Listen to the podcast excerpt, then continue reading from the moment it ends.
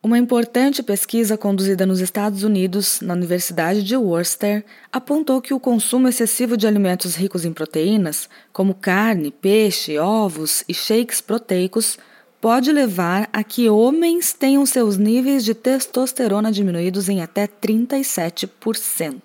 Uau, será que é mesmo verdade isso?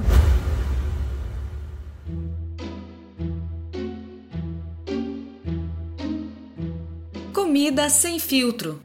Saúde, low carb, estilo de vida, evidências científicas e, claro, nossas opiniões. Toda semana um episódio novo e gratuito para você. Comigo, Dr. Souto. E comigo, Sari Fontana. Para ser avisado a cada novo episódio e receber as referências bibliográficas no seu e-mail, cadastre-se em drsolto.com.br/podcast.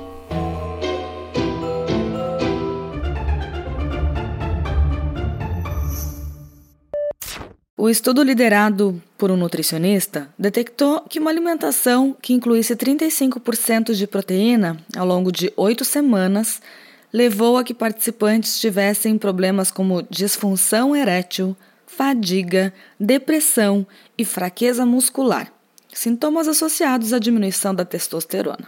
Quando eu vi essa manchete, a primeira coisa que eu fui fazer, obviamente, é buscar o estudo original.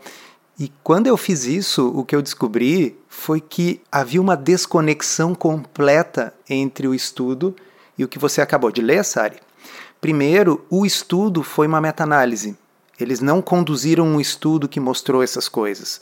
O que eles fizeram foi verificar na literatura os vários estudos e fazer uma meta-análise. Segundo, ninguém avaliou disfunção erétil, depressão, perda de massa muscular, nada disso, era só o valor do exame de sangue. E aí a impressão que dá é que parece que para encher linguiça aqui, para ter mais o que escrever na matéria e para chamar atenção, alguém deve ter pesquisado no Google o que, que essa testosterona faz.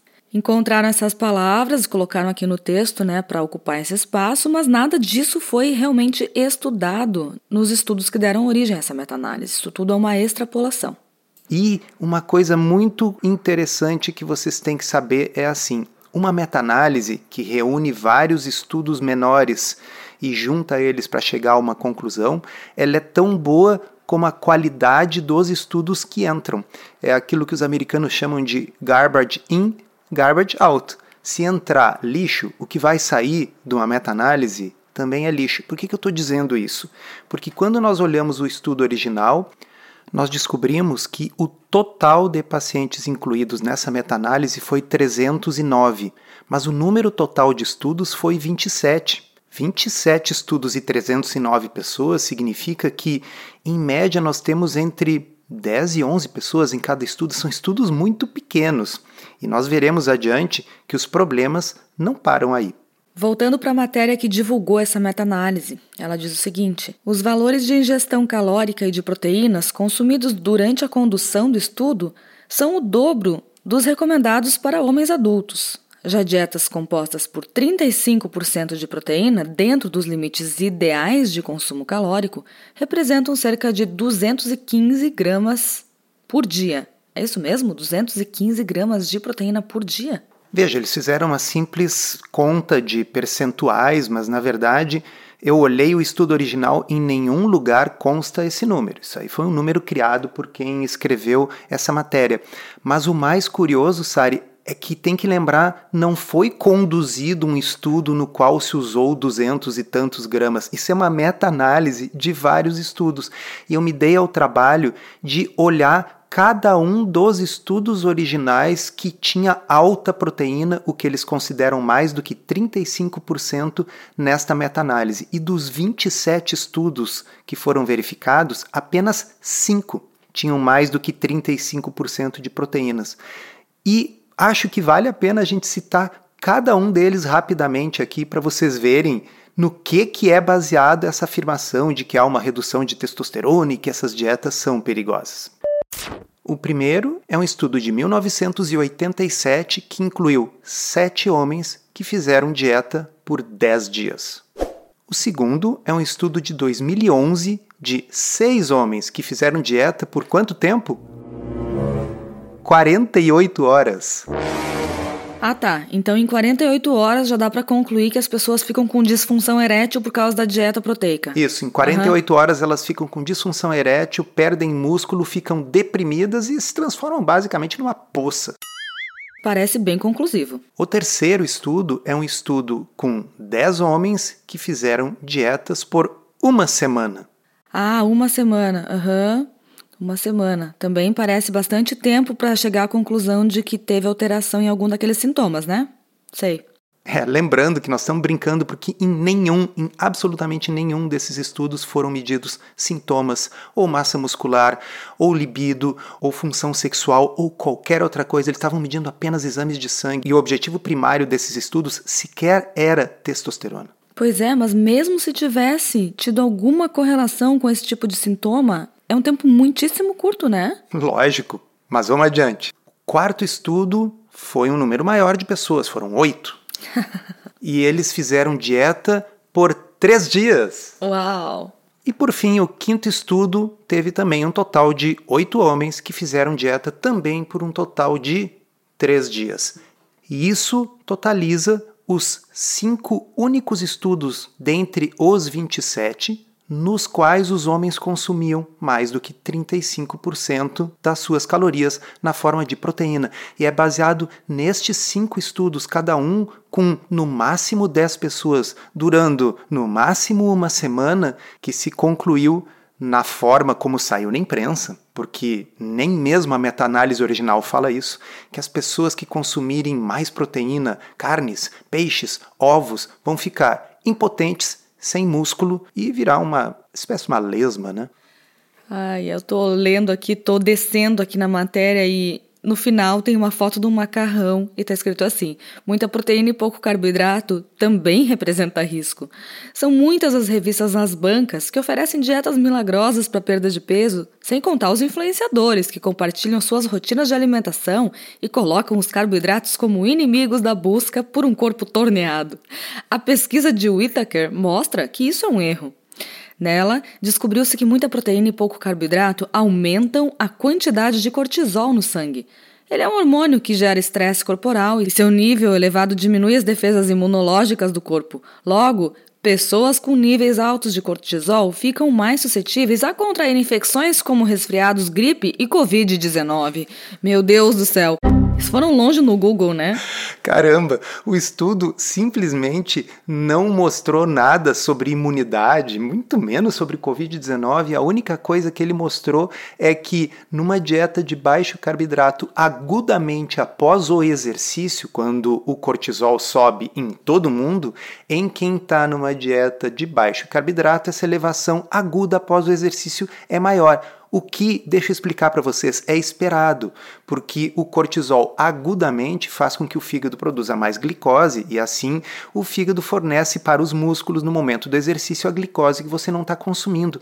Mas o que importa é o cortisol cronicamente elevado. E esta mesma meta-análise mostrou que low carb não afeta os níveis basais de cortisol, portanto, tudo isso que está escrito ali é uma grande besteira. Mas a conclusão não poderia ser diferente. Eles coroam aqui a matéria com a repetição daquele senso comum, né? Eles falam que é, é, é, perigoso iniciar uma dieta baixa em carboidratos sem orientação médica. Afinal, uma alimentação equilibrada, com boas quantidades de proteínas, carboidratos, fibras e vegetais, é o que comprovadamente funciona para uma vida saudável. É, bom, a gente já fez outros podcasts sobre isso, nem vou comentar. Agora, Vamos gastar uns minutinhos falando o que, que essa meta-análise de estudos pequenos e de curta duração realmente mostrou. Então, começando na introdução dessa meta-análise, eles falam o seguinte para justificar por que, que eles resolveram fazer esse estudo.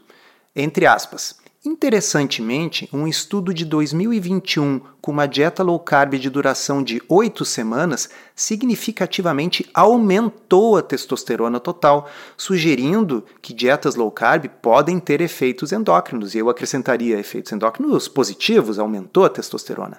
Entretanto, houve uma perda de 5,7 quilos durante esse estudo, o que sabidamente aumenta a testosterona. E com isso, então, a gente fica na dúvida se esse efeito em testosterona teria sido por causa da redução de carboidratos ou se por causa do emagrecimento.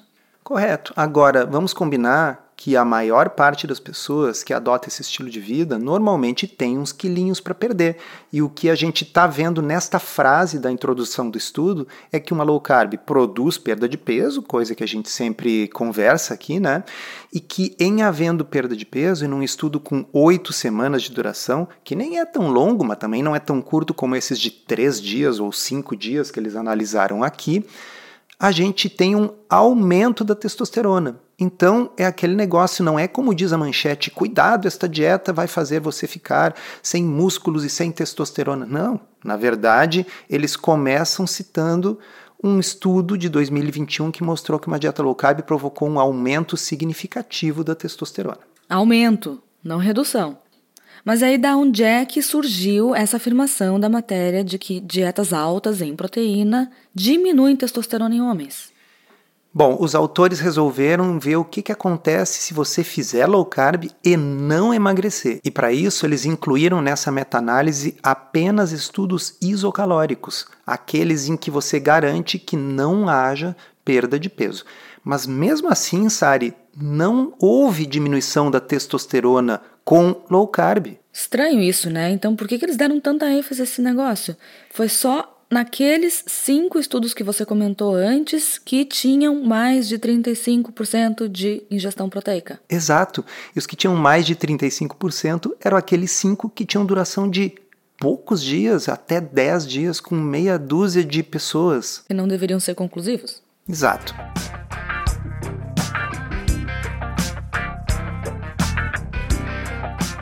Então, para vocês terem uma ideia, quais os critérios de inclusão que permitiram que os estudos fossem colocados nessa meta-análise? Tinham que ser estudos de intervenção, tinham que ter medido testosterona e cortisol, tinham que ser adultos do sexo masculino, magros, jovens e saudáveis. O índice de massa corporal médio desses 309 participantes era 24, ou seja, não se aplica para pessoas com sobrepeso, não se aplica para pessoas com doenças metabólicas. Por quê? Porque as pessoas com sobrepeso comprovadamente melhoram a testosterona quando fazem low carb e emagrecem. A duração da dieta não podia ser curta demais, ela tinha que ter uma duração de pelo menos 24 horas. é sério, pessoal, eu tô lendo para vocês os critérios de inclusão. Tá? Não poderia haver uma mudança de peso no estudo maior do que 3 quilos. Em outras palavras, o resultado dessa meta-análise não se aplica a praticamente ninguém que está aqui nos ouvindo, que segue low carb como estilo de vida, que precisa da estratégia para perder o peso, resolver problemas metabólicos ou manter o peso perdido. Mas vamos adiante. Sari, sabe quando na matéria ali eles dizem que a low carb prejudica o cortisol e que com isso você vai ter mais inflamação, até mais coronavírus? Sim. Então eu vou ler para vocês aqui a primeira conclusão sobre o cortisol em repouso. Não houve diferença entre low carb e high carb no cortisol. Ah, tá. Entretanto, quando os estudos foram separados entre longos e curto prazo, e longos aqui é mais do que três semanas, tá? Que fique claro. Ou seja, mais do que três semanas ou menos do que três semanas. Houve um aumento moderado de cortisol em repouso na low carb. Mas veja, menos do que três semanas é dentro do período de adaptação da dieta. Isso seria a mesma coisa que eu dizer para você, fazer atividade física é muito bom, te dá um bem-estar, dá um ganho físico importante. Aí você diz, nossa, mas eu fiz academia pela primeira vez semana passada e tô todo dolorido, tô me sentindo mal. O que, que eu vou dizer? E assim como acontece uma adaptação na academia, na atividade física, é normal que exista também uma fase para a gente se adaptar a uma intervenção alimentar, né? Quando a gente começa uma nova dieta, todo mundo sabe que no início é mais difícil, mas depois o corpo também se acostuma. Exatamente. No caso do início de uma dieta low carb, até que o corpo se adapte a utilizar a gordura como seu principal combustível, há necessidade de produzir um pouco mais de glicose e o cortisol faz isso. Por isso que é sabido, não é novidade, que nas primeiras semanas de uma dieta low carb há um aumento discreto do cortisol, que como esta meta-análise está mostrando, volta ao normal após três semanas. Portanto, isso não é relevante. Bom, então nós já vimos que o cortisol em estudos com mais de três semanas é igual nos dois grupos, mas aí eles resolveram avaliar o efeito agudo do exercício sobre o cortisol em quem está fazendo low carb e high carb. E previsivelmente, no grupo low carb, o cortisol após o exercício subiu mais. Tá, mas isso foi um resultado de um exame medido após o exercício. Isso não quer dizer tudo aquilo que eles extrapolaram e fizeram ali na conclusão da matéria, né? Que você pode até pegar mais Covid-19. Isso aí não tem nada a ver. Exatamente, isso é o chamado desfecho substituto. Qual a importância de saber que o cortisol subiu um pouco mais após o exercício numa dieta do que na outra, sendo que na maior parte do tempo cronicamente, porque você não está se exercitando 24 horas por dia, ele está normal. Além do que é esperado, pelo motivo que a gente já conversou antes, o cortisol ajuda a produzir glicose, então durante o exercício o cortisol vai subir mais numa dieta de pouca glicose. Mas o próprio estudo mostra que duas horas depois o cortisol já voltou ao valor basal original dele. Para você que gosta do formato em áudio e quer um guia completo para desvendar a dieta low carb, conheça o Pod Curso Low Carb da Teoria à Prática. São mais de 20 horas de conteúdo exclusivo para ouvir onde e quando quiser. Se você precisa de um verdadeiro passo a passo para emagrecer e transformar sua saúde, ele é para você. Chega de dúvidas e frustração. Agora é hora de ver resultados. Vem com a gente aprender tudo sobre low carb da teoria à prática. Acesse drsolto.com.br barra podcurso. Mas voltando para a testosterona, o que, que essa meta-análise diz com relação à testosterona em exercício e depois do exercício? Bom, a testosterona que realmente interessa para você não virar uma lesma é a testosterona basal, aquela testosterona que acompanha a pessoa 24 horas por dia. O que, que aconteceu com a testosterona em repouso? Vou ler entre aspas. Dietas low carb não tiveram efeito consistente sobre a testosterona total. Sem comentários, como que isso foi virar o contrário, né? É, agora me diz como que isso gerou aquele tipo de manchete, né? Gerou pelo seguinte, porque quando nós comparamos o subgrupo dos 27 estudos, aqueles 5 no qual havia alta proteína, naqueles houve uma redução de testosterona. Mas vamos lembrar, aqueles são estudos com meia dúzia de participantes, com dietas durando um tempo ridiculamente curto, um deles até foi 24 horas apenas de mudança na dieta. E aí você vê só nesse grupo uma redução de testosterona e somente após o exercício e eu pergunto, qual a importância disso, exceto a importância acadêmica para quem estuda fisiologia?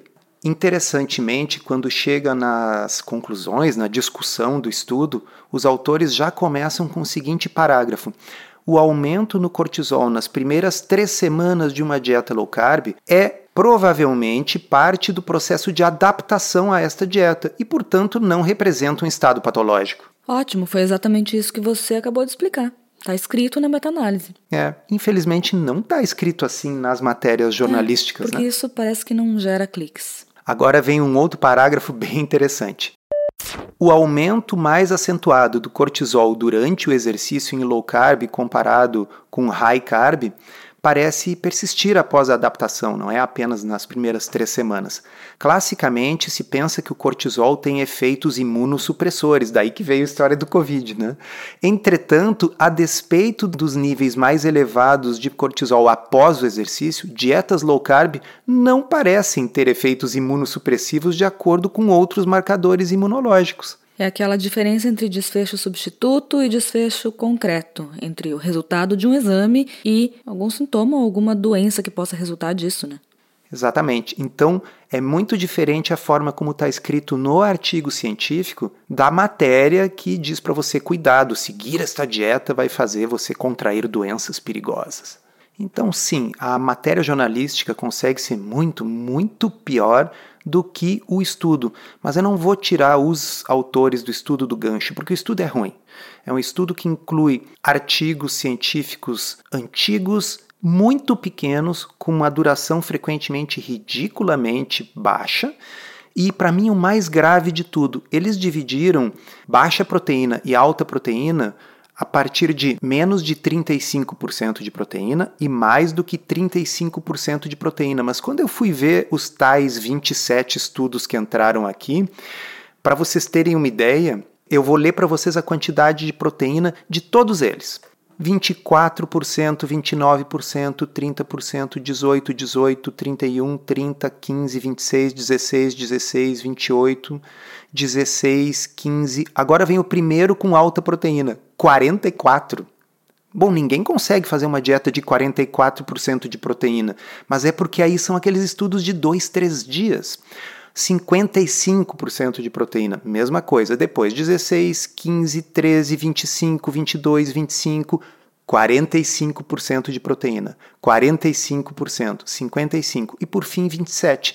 Então não tem nenhum que seja 35% ou 36% ou 37% de proteínas. É um monte de estudos com muito menos do que 35% e 5 com muito mais do que 35%.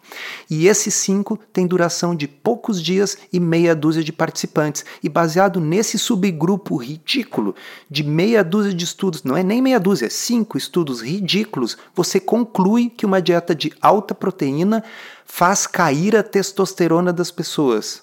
Mas caramba, não dá para concluir isso com esses estudos. Eu não sei nem como isso aqui passou na revisão pelos pares.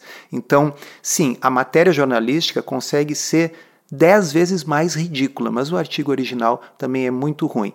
A conclusão para vocês, homens, é: não se preocupe, vocês não vão perder massa muscular e ficar com disfunção erétil e ficar com uma testosterona de 200, porque estão fazendo uma dieta low carb com uma quantidade um pouco maior de proteínas. Fiquem tranquilos.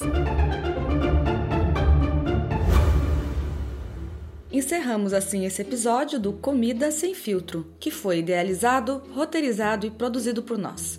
Se você gostou, divulgue para os seus amigos e inscreva-se na sua plataforma preferida para não perder nenhum episódio. As informações contidas neste podcast são apenas para fins informativos e podem não ser apropriadas ou aplicáveis às suas circunstâncias individuais. Este podcast não fornece aconselhamento médico ou profissional e não substitui a consulta com um médico e ou nutricionista. Não use este podcast para diagnóstico ou tratamento médico. Qualquer sugestão é apenas uma recomendação geral, que não é específica para qualquer pessoa ou doença em particular.